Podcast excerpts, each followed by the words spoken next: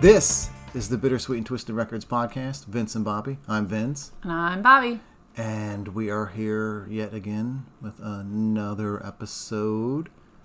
Yes, welcome back. And this time we're actually sticking to schedule. Yes. Two episodes in a row, only a week apart woohoo! instead of months apart. Yes. Um, first thing, uh, last episode, I had said that our Q and A episode was our third most listened to one. Uh huh. Well, since then, it's now our second most listened to episode. Wow.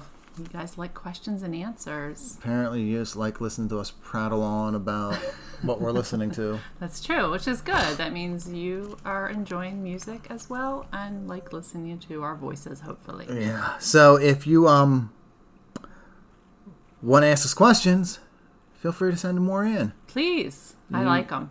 You can do it, you know, through Facebook or the Instagram, or send us an email at bittersweet and twisted records at gmail.com. Yes, It's a long email address, it is. but So check your spelling. yeah, don't, don't miss any letters. And also want to uh, mention that on Apple Podcasts, we have a rating Yes. four and a half out of five stars. Boop. And it's not just one person who left the review. I know. So thank Multiple you. people. I know. You great listeners who have given us those review. and I that, love it. That would be great. Hold on. Don't you don't, stop it. Kitty cat trouble. All right, Luke, you go over there. Um, so if you're listening to us on one of the other platforms like Spotify or Stitcher or Mm-hmm. wherever else we're at, which you can all see at bittersweetandtwistedrecords.com, um, leave us reviews. Only Yeah, good let ones, us though. know, please. Don't, don't be a dick and say some shitty stuff.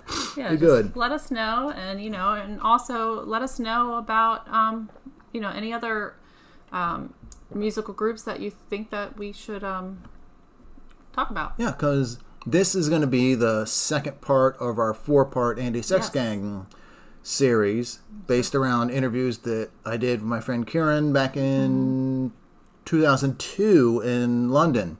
Yes. So it's a 20 yeah. it's the 20th anniversary of those interviews and also the 40th anniversary of Andy Sex Gang and his band Sex Gang Children. Yes. And if you don't know who that is, stop listening right now Stop right now. go back to our. I just I just thought about in the Meatloaf song when um, stop right now Yeah. before we go any further. me. Um, anyway, Do you which we did me? talk about that Meatloaf album in. I think it was our first so episode. Was that for was the rest of my life? No, no, no, copyright. Yeah, Don't get in there. Yep.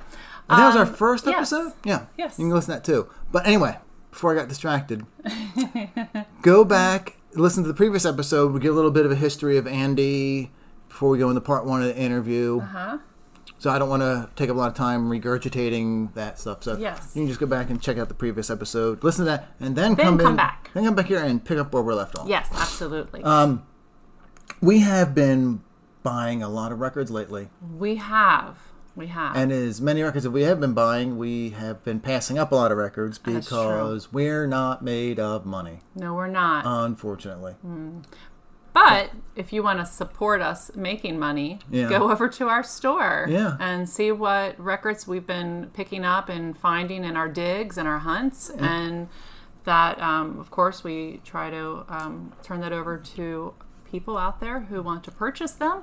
And um, hopefully, you'll like what we have in our store. But it's always changing, it's constantly revolving because, believe it or not, we just has so sold so many records we didn't even realize how I, many we I sold was last month. shocked at how many records we sold last month. So we've got a lot more coming up. A lot Um, more coming up.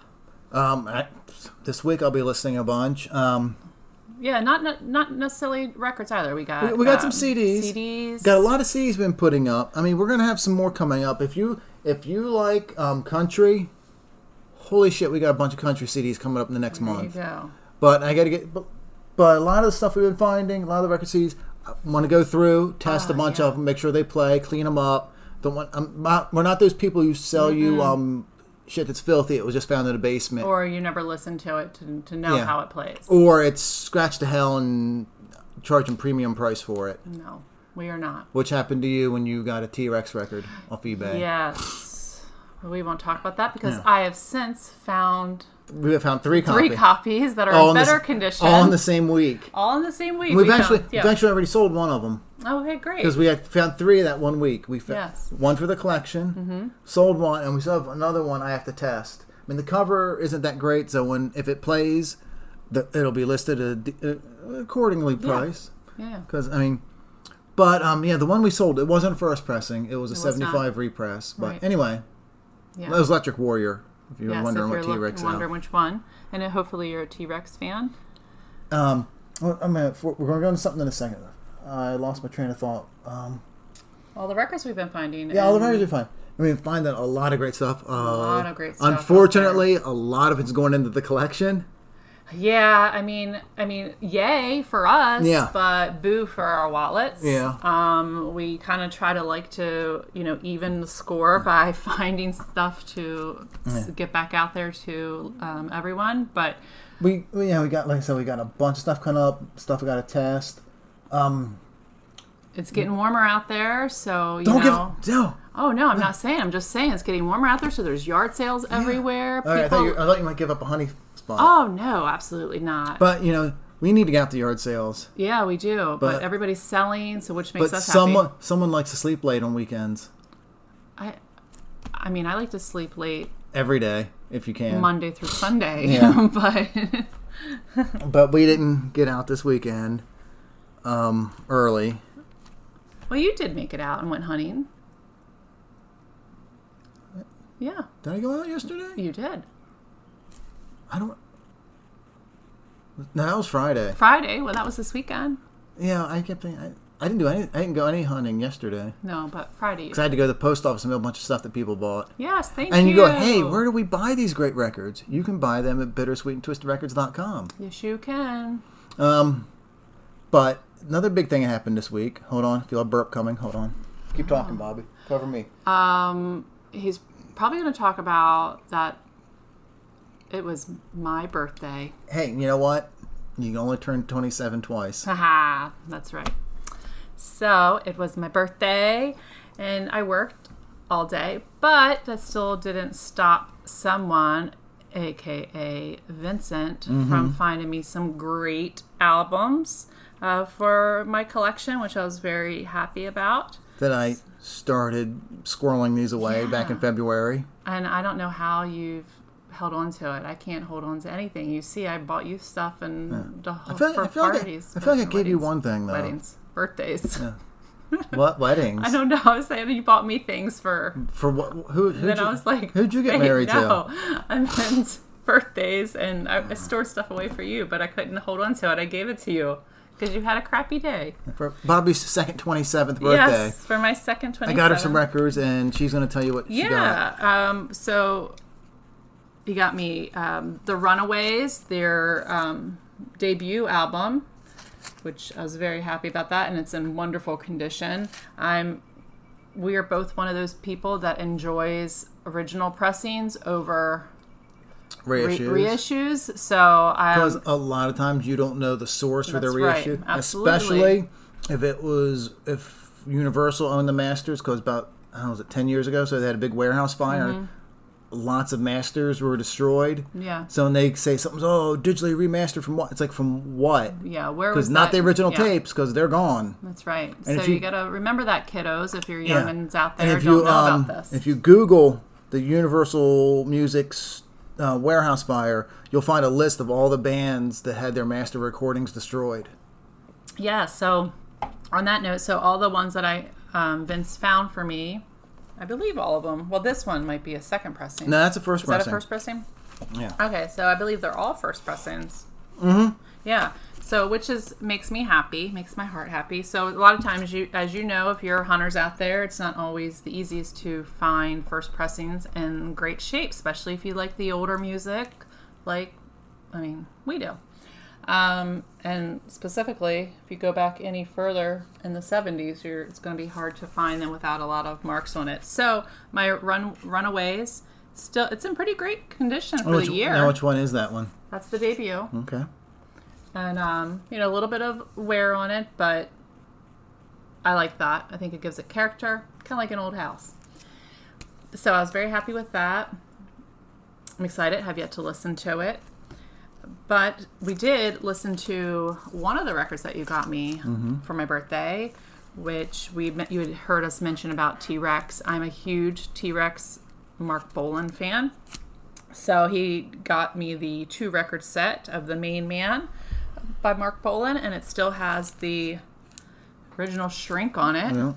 which is super cool. It's a UK pressing. A UK pressing, and it has the little, Sticker on the back from yeah, the importer. the and you- importer, right. So it's a, it looks, I mean, it looks like it's in great shape.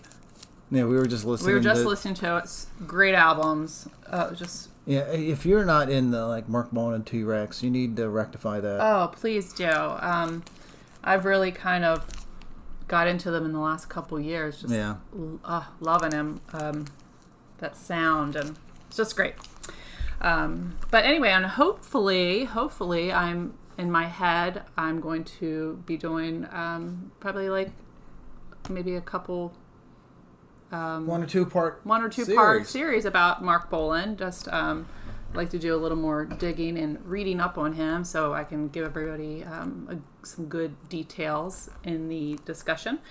But um, yeah, so we got Marc Bolan, which sounds awesome, sounds great.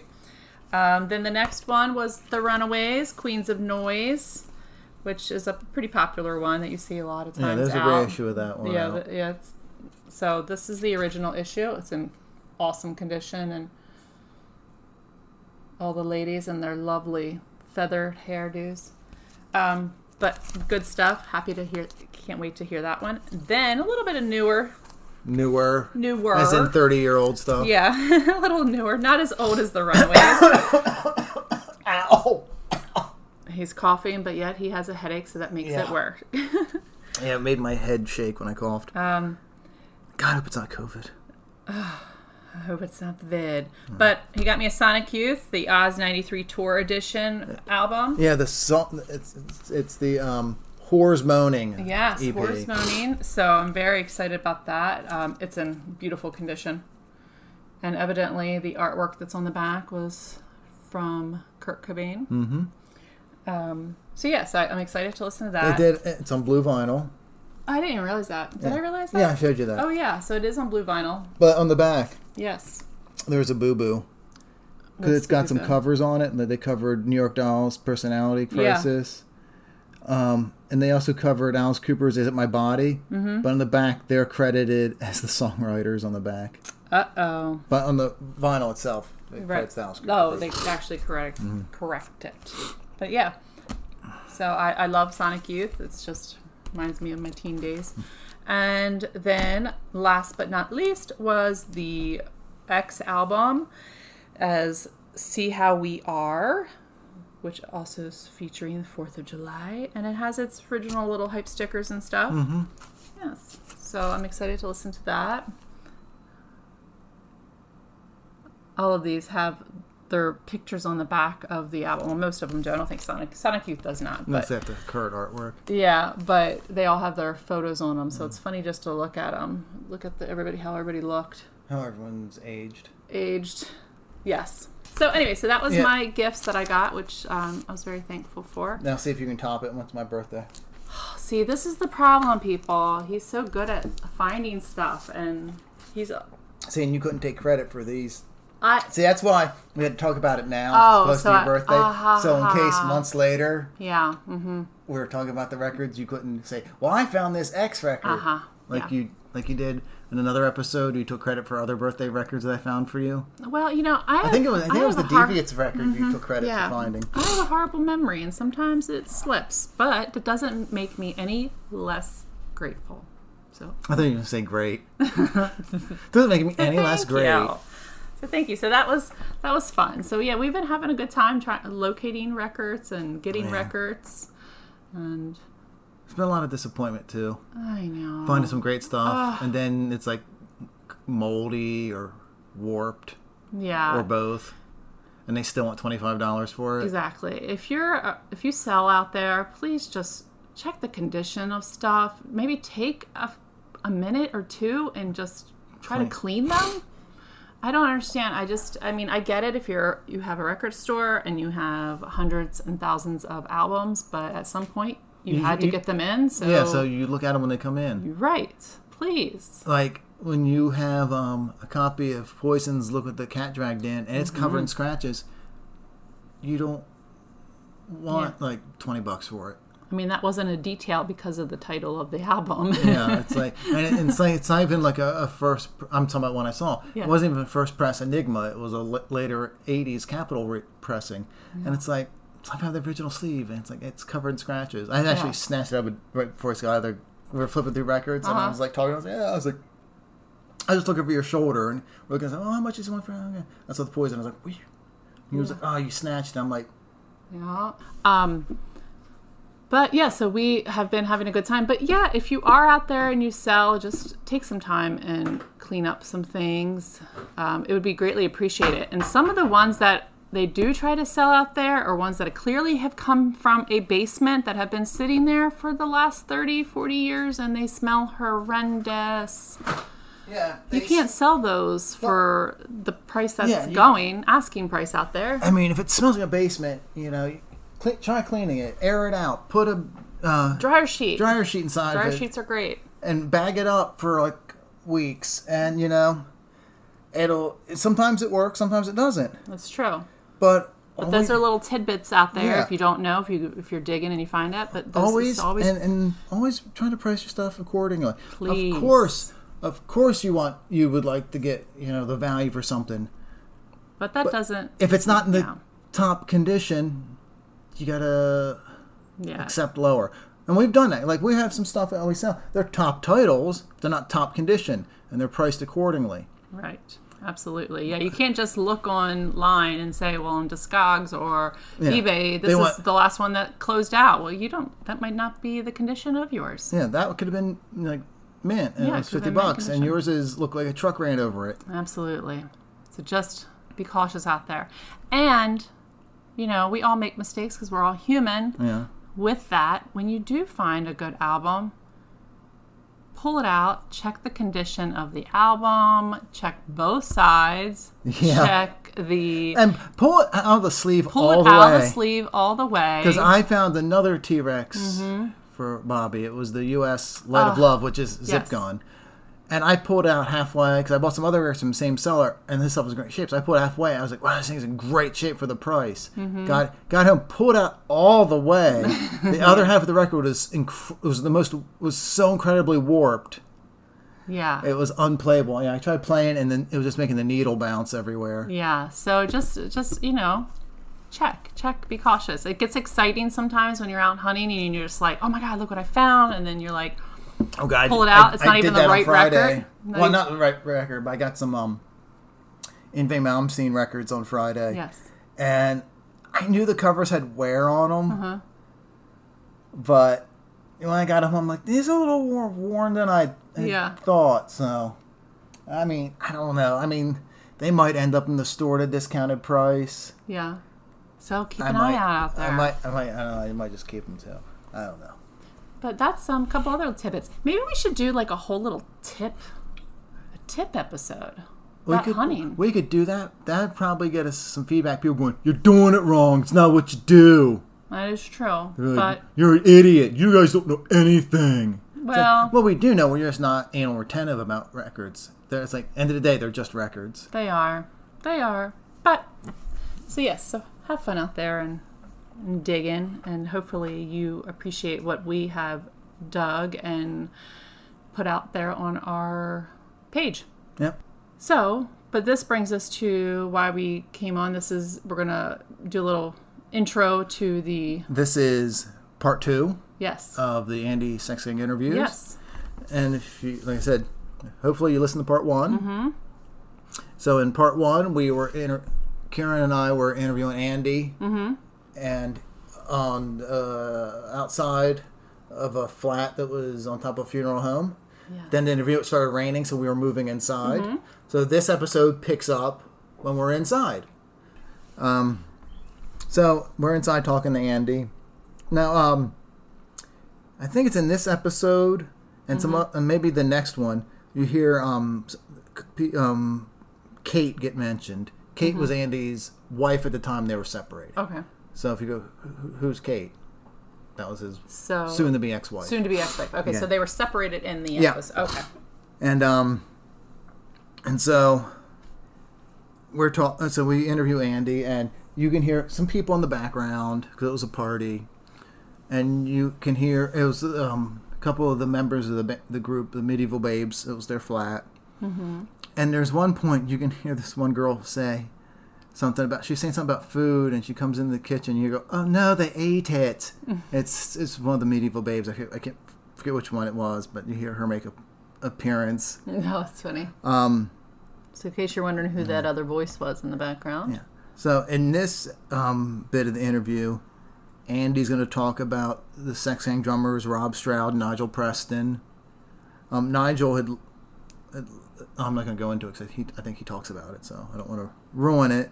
The compilation albums, his um spoken word album, he, his first one. Um, he has a really interesting little Nick Cave fact. Oh, Um, he talks about his his early influences, okay. which includes Marc? Marc Bolan. Yeah. Um, and he goes over his one big regret Oh, as of 2002. okay. Um, he he may have one, another one in the next tw- yeah. last 20 years, but in 2002, his one big one regret. big regret. Oh, so listen out for that, friends. And at the end of the interview, you hear someone come up and talk to Andy, mm-hmm. and he um, tells Andy that um, Karen and I are cops. Oh, that's funny. Um, so that voice is um, Rob McClimate, and he was the engineer on Andy's Veil. Oh, not Ve- yeah, he did work on the Veil album and the Bastard Art albums. So, So, we have an interview with Rob Uh huh. in episode in part four of this series. Now, what made him think that you two He was just joking. He was just oh, joking. Oh, I thought like maybe like No. he was paranoid, thinking No, you two were no, we cops. no, he was just making a joke.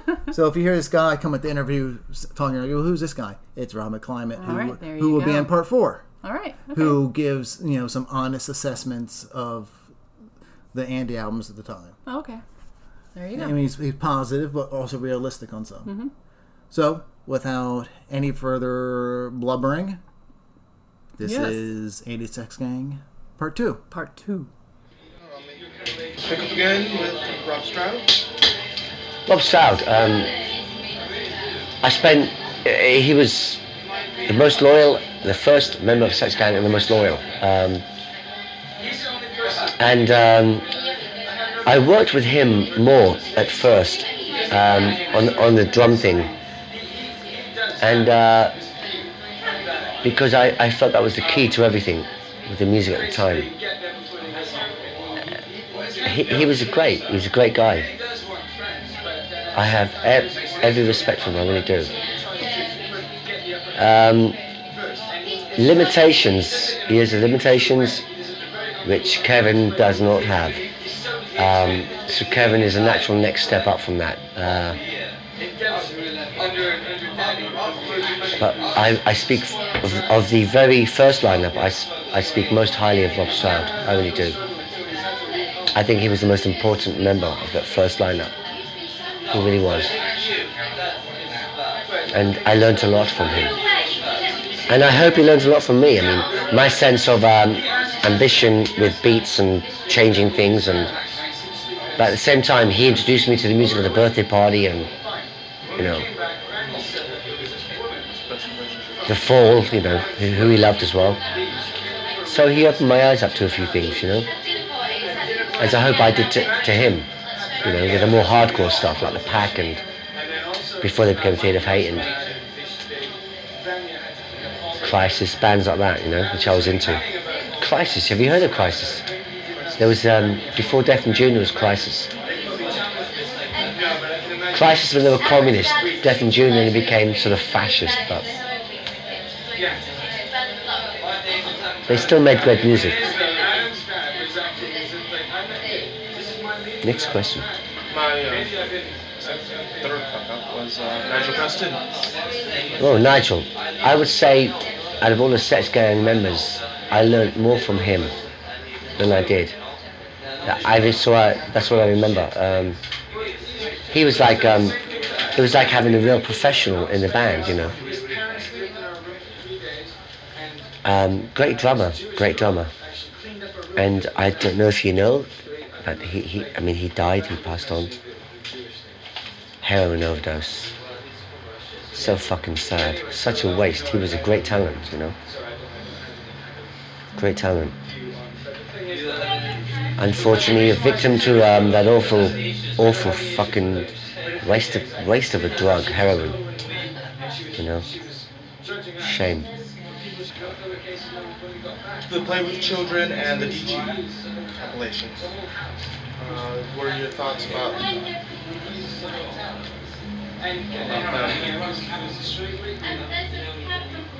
Play with children. Uh, most of it's um, from a live gig, which I thought was all right at the time. In retrospect, I think uh,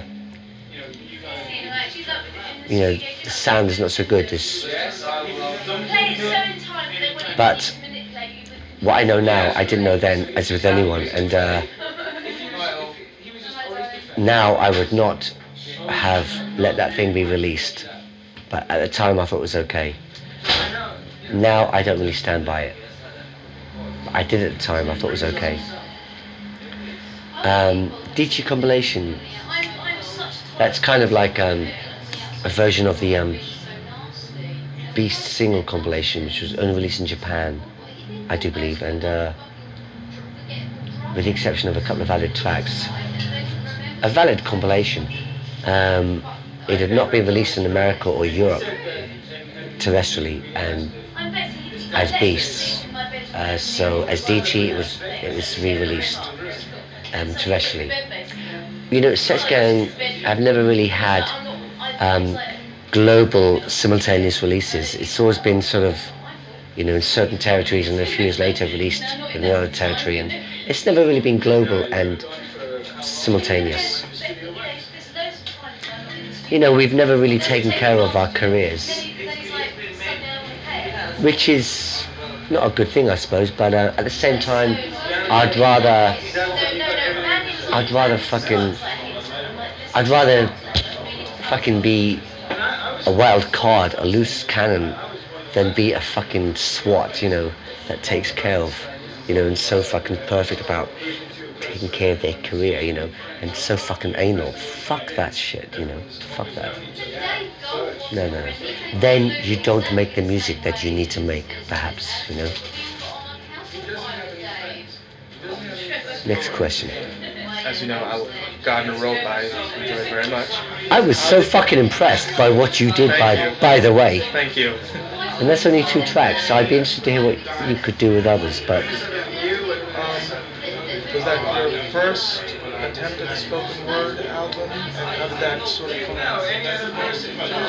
yes, yeah. Um, mm, mm, I had been asked before to do a poetry book over the from various different people previous years, and I thought poetry. You know, I'll grow a fucking goatee beard, you know, and I'll I'll take myself really seriously and live in Brixton, you know, even though I don't need to. That I was living in Brixton because I had to. I lived in Brixton because I went on the run from the police. Uh, I was living in Battersea before, and um, I lived there because I couldn't, because it was a safe place to lose yourself in. Not because I liked the place, I couldn't stand the fucking place.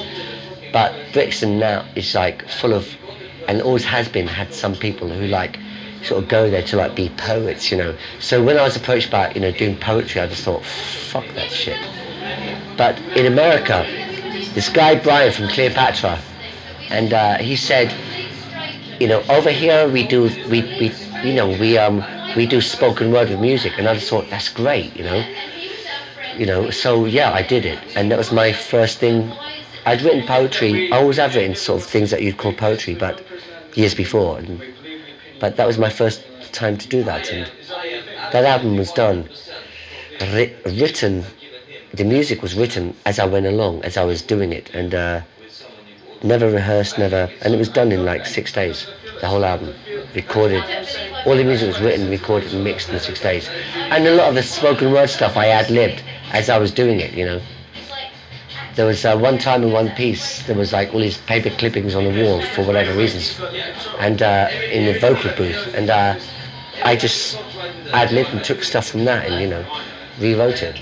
It's great to do that, it was, especially after a very long, mad and hard tour of the US. It was a great release, you know. It's better. It was better than fucking sex, you know. It really was. It's great to do that. Next question. Western songs for children. Uh, was that Which one's that? Western songs for children? Oh yes, yes, yes. I remember that. Mix of, new and old, or Mm, no, no, no, no. It was um. It was stuff that was um. It was stuff that was done in uh. Just after the Medea sessions. I mean, the Medea sessions were um. I spent the best part of a year in the studio making that album. Well, it was more than an album. It was, it was like two albums worth of material, and uh, some of it's never been released. Um, and uh, some of it wasn't right to go on the Medea album, and I had it released as Western Songs for Children. It's like a mini album thing, and uh, what can I say about it? It was um, when I was actually um, th- this guy Jack that I wanted you guys to meet and talk with, um, Jack Adams. He was uh, um, George Cornell's nephew. You know, his uncle was shot by Ronnie Kray. That guy, he was running the studio, Barrington, and uh, I remember when mixing the stuff for um, Western Songs for Children. Um, I was like, I, I just had like CID and these police, you know, detectives turning up, you know, inquiring about. Um, well, I was trying to finish this fucking, you know, mixes for this uh, these sessions, um, turning up, asking questions about Jack's other, you know, you know, involvements in illegal things, you know, which he was doing. And I was just like, I just remember saying, fuck's sake, Jack, you know, I'm trying to, how the fuck can you put me in that position where they're turning up to the studio and, you know, so I remember that about doing that. Right, you mentioned Medea. Which, uh, that was for Cleopatra. Yes. Um, how did that come about? The working with Cleopatra and their to that Um, the Cleopatra thing was um, through this guy, Peter Childcraft. I think it was through him. Um, or he did the deal, I don't know anyway. The guy said the pig's head too. Um, yeah, it was, it was, it was, I hear they dealt with it or I can't remember how the contract with Cleopatra came about. I'm sorry, The music. from Medea. Yeah, how did uh, How did it come about? Um, the same as any other piece of music that's ever been involved. You know, it comes in a second or ten seconds, or and then maybe you might spend a month or six months working on the actual arrangement of the piece, but it always comes in a second, and uh, it comes about because of the way one lives their life. I never sit down and practice these things. Fuck that. It becomes it, it becomes something because of the way you live your life and that's it. Like any other album it's no different to that. Medea is an expression of you know me at that time and that's it. Now, fast forward to Rudolph. Gabriel and the Golden Horn. Um, I've never heard of that one never heard of it. 1997. I discount that album I disown it I really disown it Why is yeah that? because I I do because um, it ended up being a horrendous affair. It really did, and I ended up working with people on every level: engineer, Mick Rossi, the company, um, devils, the fucking lot of them, and I just you know I just felt these were like whores. They were like real whores. You know, they're like people who not only steal your wallet, but they deny it and then help you look for it. You know, these sort of people and and for me personally, somebody does it to me personally, I don't give a shit because I can walk away and, you know, I'll, life is ahead of you, isn't it? But when it comes to music, that's something different. And uh, so I felt very bad about that situation and the relationships with all those people. And they were involved in something that was very precious, the music and the album. And I just disown it. I disown it. I've never heard, I've never listened to it. I've never listened to it since I've recorded it. So I don't know what it's like. It might be okay, but I've not listened to it. I just disowned it like I've never done it. I've recycled some of the best lyrics from there and I've used them since over the years. I've disowned it. I have, you know. Next question. Tell something about the Veil launch party. We've heard a little bit about.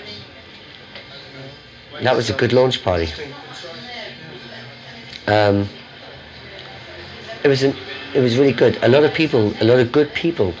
Well, that's a real. Actually, that's a good question. That's um, that's a good an, antidote to say the last thing Gabriel Golden Horn, Gabriel and Golden Horn, which was uh, not a good thing really. And uh, this was a situation in the Vale where the Vale launch where a lot of good people came together for the right reasons and gave everything that they had and contributed in a really positive way.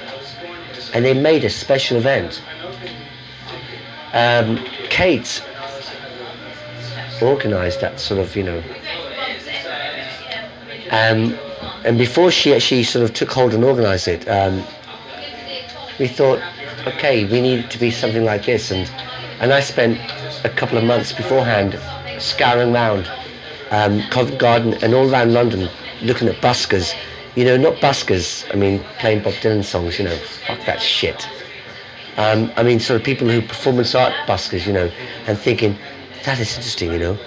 And, and I thought they'd be right for the launch. So gathering people like that, and some of them we didn't use, a few of them we did. Um, but Kate organised and Kate organised all that and, and really pulled it together. And then and then she said, so we had all these people who just got involved for the right reasons, and a lot of them were ex, um, you know, like or young years Sex Gang fans, and uh, but Kate said um, it'd be really good if we get some Hare Krishnas down there. And I went, if you can pull that one off, I said, that would be a real coup d'etat, a cherry on the icing of this incredible cake. And, and it, she did, she pulled it off. You know, it's like, just imagine an audience of, of goths, they never smile, and mainly gothic audience.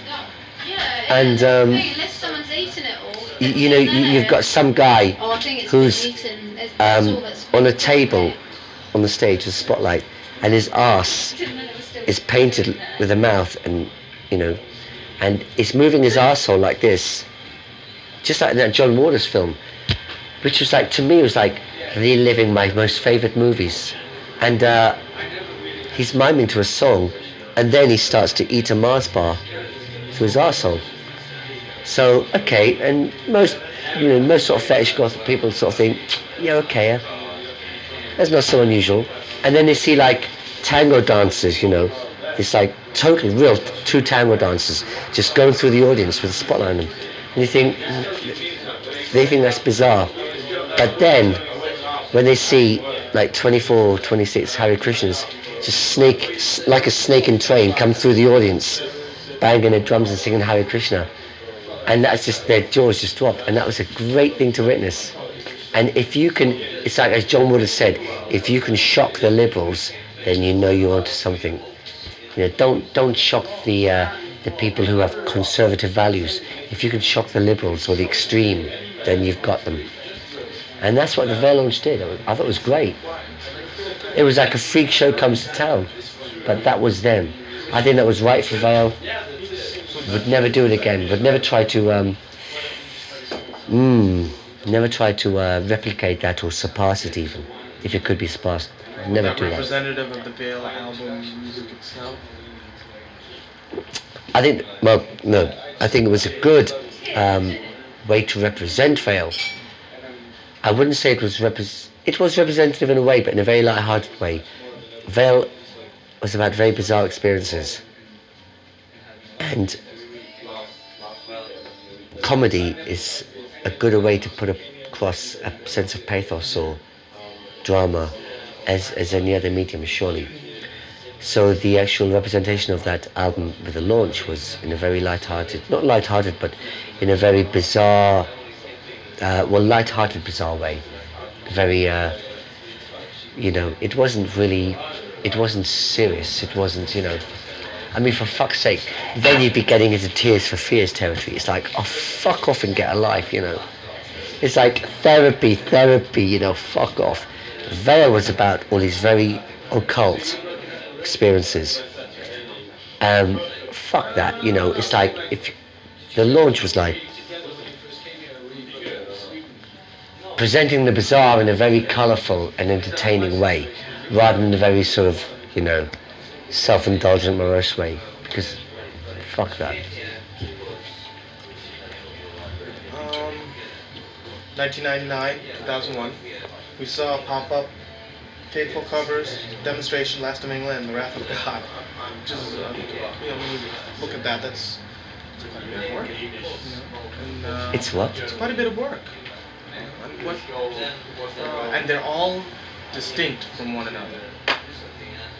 What, what, what was the driving force behind doing such a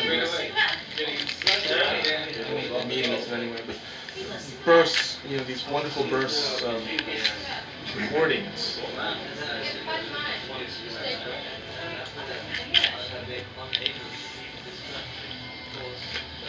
expression. Everybody expresses. Everybody wants to express. Everybody. And uh, sometimes you get an opportunity to express, you know, you get an outlet, an opportunity to express, um, you know, in a sort of like everybody could everybody could say a million things within a week. And you don't you know sometimes you get an opportunity to do that. And i suppose that was a an opportunity. I i, I mean i was into also i was very into the idea of putting a lot of uh, recorded output because it had been so sketchy in the past and often years in between each release and I just felt there had to be a burst of um, but fuck it I always feel like I, I, I- I could put out five albums a year personally everybody if they were making music could put out five or ten albums a year. They could. Everybody feels the same sense of want to express. They really do. You know that. Has Faithful Covers something you had been wanting to do for a while and simply didn't? since 1980 something um, I've wanted to do I wanted to cover a, an artist I admired. One of my favorites or whatever but that would have always been Piaf or Dietrich um, I, I mean I was put off before because some people said to me oh yeah but you know Marc Almond has done that uh, Jacques Brel or you know or like blah blahs you know Nick Cave covered Leonard Cohen because Leonard Cohen was the first thing I wanted to do. But Leonard Cohen, I introduced Nick Cave to the music of Leonard Cohen. No history book will tell you that, music history book, but that is true. Um, and he's like, fuck it, I should have just done it anyway, but I didn't. So um, this guy, George Kimpton Howe from Dressed to Kill, he said to me, he said, he said, why don't you just do what you've always wanted to do? And I went, okay, yeah, fuck it, why not? And uh, he said, you know, choose an artist, do it. Choose one of your favourite artists and do it. And um, I thought about um, Edith Piaf, and I, and then immediately just thought that's too obvious, and I've already covered one of her songs anyway. Um, and Marlene Dietrich, and I thought, and then I thought Marilyn Monroe, because I love her too. I think she has a beautifully sympathisch voice. And then, and I thought, mm, no. And then Marianne Faithfull. Now, I thought that and her choice of songs was more of a challenge and less obvious, but I also admire her incredibly. uh, Wrath God uh, came out as a Sex Gang Children album. That should never have happened. That should have been an Andy Sex Gang album. I was fucking pissed off about that. Set the record straight here. I was really pissed off. I was pissed off with George about that. And after that was Fall, which would also came out as a No, the Fall album, Fall album, Fall was the Sorry, singles. I'm No, sorry, that right, that was a right. total sanctioned official release. Yeah, yeah. Um, it was, there was on on Fall there was a Nick Cave cover on Nick Cave. Nick, Nick Drake. Drake. He just said Nick Cave. In my head. Yeah, Black Eyed Dog. And what inspired you to Somebody gave me a tape of uh, Nick Drake, and I heard this song, and I just thought, oh my god. And uh, I loved the song. And then uh, George, Kimpton Howell, um, it was it was so strange. Uh, about ten days or two weeks later, after I'd heard this fucking tape and this song, George Kimpton Howell, and I was in the office, and we're just sitting and chatting, working out ideas and things. And uh, he said, um, he said that um, he was um, thinking about putting together an album of like you know, with you know Wayne Hussey and uh, I think Hugh Hugh Cornwell from Stranglers and a host of other people um, doing Nick Drake songs, and I just thought, fuck, you know. I said I, I just you know listened to it and I said, uh, and he wanted me to do it, and I said, well, I said, if you put this together, I will do this song, and I said I wanted I wanted to record it anyway. I wanted to record this song Black Eyed Dog because I totally loved it, and. Uh, that album never came about, but I was I I, I said I'm I was going ahead to record it anyway because I was going to record it full stop, and uh, so I did. So it could have ended up on the compilation, but um, I was going to record it anyway for for my own purposes. I just love the song; it's great. When I heard it, it and the original version is just like a, it's an acoustic and a vo- vocal thing, a voice, you know, but. Um, it reminded me of early Sex Gang Children. And that sounds really pompous, but. Uh, and this is a guy who wrote the song 20 years before, whatever. But uh, I just thought it was great. do you mind if I know when you're Had a great feel. Help yourself, please. Now, when you were starting out, uh, what were your influences? Actually, starting out sort of like to do music professionally. Um, Theatre of Hate, well, The Pack, Theatre of Hate. Um, Dirk Wears White Sox, the first Out album. That was a Bible for a lot of us at the time. But as a kid, before that, I'd loved uh, Marc Bolan. Well, before that, Edith Piaf, because I grew up with her records. My mum had Tom Jones, Edith Piaf, uh, Johnny Cash, who I loved. I grew up with these records. I just thought the most brilliant, brilliant music, you know, ever done. Um, my own sense of discovery was um, the Kinks, uh, Marc Bolan, Roxy Music, David Bowie, all these great things. What uh, influences you now? Anything that's uh, anything that breaks balls, that really pushes boundaries. And uh, now you'll be releasing a new Sex Gang Children album, Bastard Art. I'd say it's um, it's it's very much an album with a different attitude than um, stuff that's been released before, and it's very much a doctrine, more so than uh, you know a lot of the other projects I've done in the last few years have been have been more of a personal, based upon a personal bent, um, in one way, and this is very much. Uh, whereas in admiration of other things, this is very much more of a, a doctrine of um, of that mirror thing, where you put yourself up as a mirror to make people look and face themselves, whether they fucking like it or not, but face up to what they are become. So it's an indictment. It's much more of an indictment. It's not a collection of songs. It's not a. It's an album. It's an, of of indictment upon what we are now as as as a racial species. You know.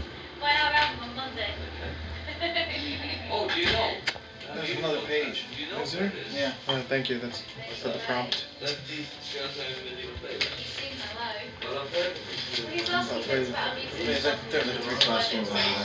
Alright. Uh, how does it feel to have been recording and performing for 20 years? It'll be the anniversary. Um, it came in went, I suppose. I I didn't really think about it. I didn't even notice it, you know. Kevin kind of like said, "Oh my God, you know, 20th anniversary coming up. Um, should do something." And all very good, valid ideas, but my mindset was not kind of so much on that, you know. It was more focused on this new album and. Uh,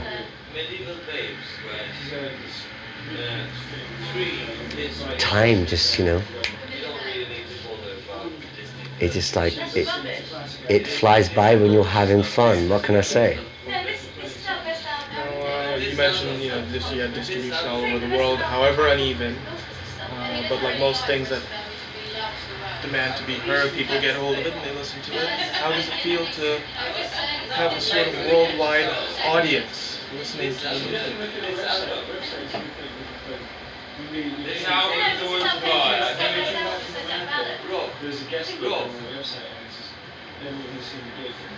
i could easily say if they listen to it for the right reasons that's fine um, and then i'd probably think about it and think i still stick by that if they listen to it for the right reasons that's fine i mean you know i actually don't give a fuck what people think I do, but I don't give a fuck what people think in a superficial sense. I don't give a fuck. I don't make music. I do not get involved in anything because of what, because I, I feel it should please other people or myself, especially. No way. But at the same time, if I follow something through by the right laws because it's true. I, and that's what I always try and endeavour to do. Um, then I believe that people that will hook on to that will do so because they they see a truth in it, and then if if that's the case, then I do care what they, I really do care what they, they feel or think about what has been done. I really do and you need that feedback. But um, it's not done to cater or to please people. No way. Fuck that. What is done is what is done. What people listen to is what they get. They can like it or not. I believe I know the answer to this one already, but do you have any regrets? Yeah, I do actually. I have one big regret. Um, one time I was in Berlin, and uh, before the wall came down, and uh, it was the one chance I had to go to the Eastern Bloc and the wall was still up, and I didn't do it. I, I was in bed for three days because um, we'd been tear gassed on stage, and uh, um, I kind of went into the middle of this tear gas bomb that was from the stage and sucked it up in order to um, fuck off these guys who had thrown it, who were standing at the back laughing. And I ended up in bed for a couple of days. And I still could have got out of my bed and fucking done it, but I just didn't bother.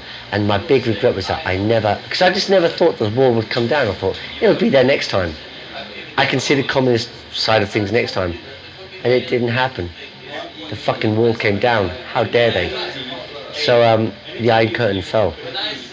My big regret is not seeing that. That's the one, one big regret. This is perhaps why I love Dresden now, because even though the Iron Curtain's fallen down, there is still a sense of these very sympathisch people um, who are struggling um, to keep hold of the humanistic values um, in a world of free market economy, which is very hard, cruel, and cold. Yes, they can buy Levi designer jeans. They can buy Coca-Cola, you know. But I mean, it's like, yeah, so fucking what? It's like they have lost, you know, they have lost um, the security of social life, a job, a house to live, uh, and they have to like be untruthful and deceitful in order to make a buck, and and they believe that that's the philosophy that they must follow, and they have a they have a contradiction, they have a problem with that because they have been brought up with uh, thinking, no, we must. You go. You realise these two are cops, don't you? They probably are. You realise these two are cops, don't you? Yeah, I figured that. I figured are. that ages They're going to be in my new sitcom. Bye, everyone. See Bye See you later. Bye bye. Andy, I'll see you soon. See you later, guys. Oh yeah. We'll keep Alright, in touch by the old um, email. Yeah, yeah. Okay. And that brings us to the end of part two of the Andy Sex Gang interviews. Yes. Hope you learned something, found something interesting. Yes, and enjoyed it. Enjoyed. Ho- yeah, hopefully you enjoyed it. um, if you want to know more about Andy, you can check him out at sexgangchildren.com or sexgangchildren.bandcamp.com or andysexgang.com or liberationlondon.bandcamp.com. So many. I know, and he's all over social media. Okay. and he had uh, has a new album out. Well, newer, I think, came out. mm, It was early this year or late last year, called um, Da Da De Ga. Mm-hmm. And check it out, Check it out. Darcy. But more importantly than his websites Bittersweetandtwisted.com. and bittersweetandtwistedrecords.com. Yes. Yeah. Did I mess that one up? Yes. I did. Oh my goodness. That's why I I, never say it. I mean, they both lead to the same thing, but right. um, Then go on there and you'll or go see our link tree. That know, takes us to our link tree. Take us to our link link tree, and therefore you can go and check out our store and Our merch, all of our um, listening links, stuff like that. Yes. We probably won't be putting up any more episodes on YouTube because, Just not enough people are listening to YouTube. I feel like it's Yeah. going on the wayside. Which and it's just saddens it me. just takes a lot of time to get it the, uh, the podcast formatted for it. okay, the formation. Uh, like, I sound like I was having a stroke there for a second. it did. I completely forgot my words. That would have been awkward. I made it through the episode of this big migraine headache, though. I know. I'm really impressed with you. I know. I felt job. like there's a certain points I felt like crying, but Well, now you can. okay, I'll do it once we hit stop. There we go. Um, but we're gonna get on out of here and Yes. watch a movie. yes. And we will see you guys in a couple weeks with Part- Andy Sex Gang Part Three. Part Three, Yes. and that will be followed another two weeks with the final part, Part four. the final chapter, Ooh. and then two weeks after that, maybe Bobby will be I ready to so. do her Marc Bolan and T Rex. Yes, we could at least start it anyway, because Yeah. that would be exciting. And if not, I have another plan on the back burner. I'm not going to tell what it is yet. I already Oh. told you what it is Okay. So we're gonna keep it hush hush for Keep it hush hush, because some prick probably steal my idea. Yeah. So thanks for listening. And remember, check out um, all our other Links and links fun stuff. and yeah, listen to some other episodes if you haven't. Um, if you're Oh, enjoying oh, the Andy and- one, and check great. out our Spotify playlist that goes along with this Yes. Mm-hmm. because it'll be full of Andy and related artists talked about in this podcast. Yes, absolutely. Check that out. It's usually they're always um, great playlist. Yeah, and we'll have some T Rex on there and some Runaways Yes. too. Nice stuff. All right. Stay safe out there. We'll catch you next time. Bye. Bye.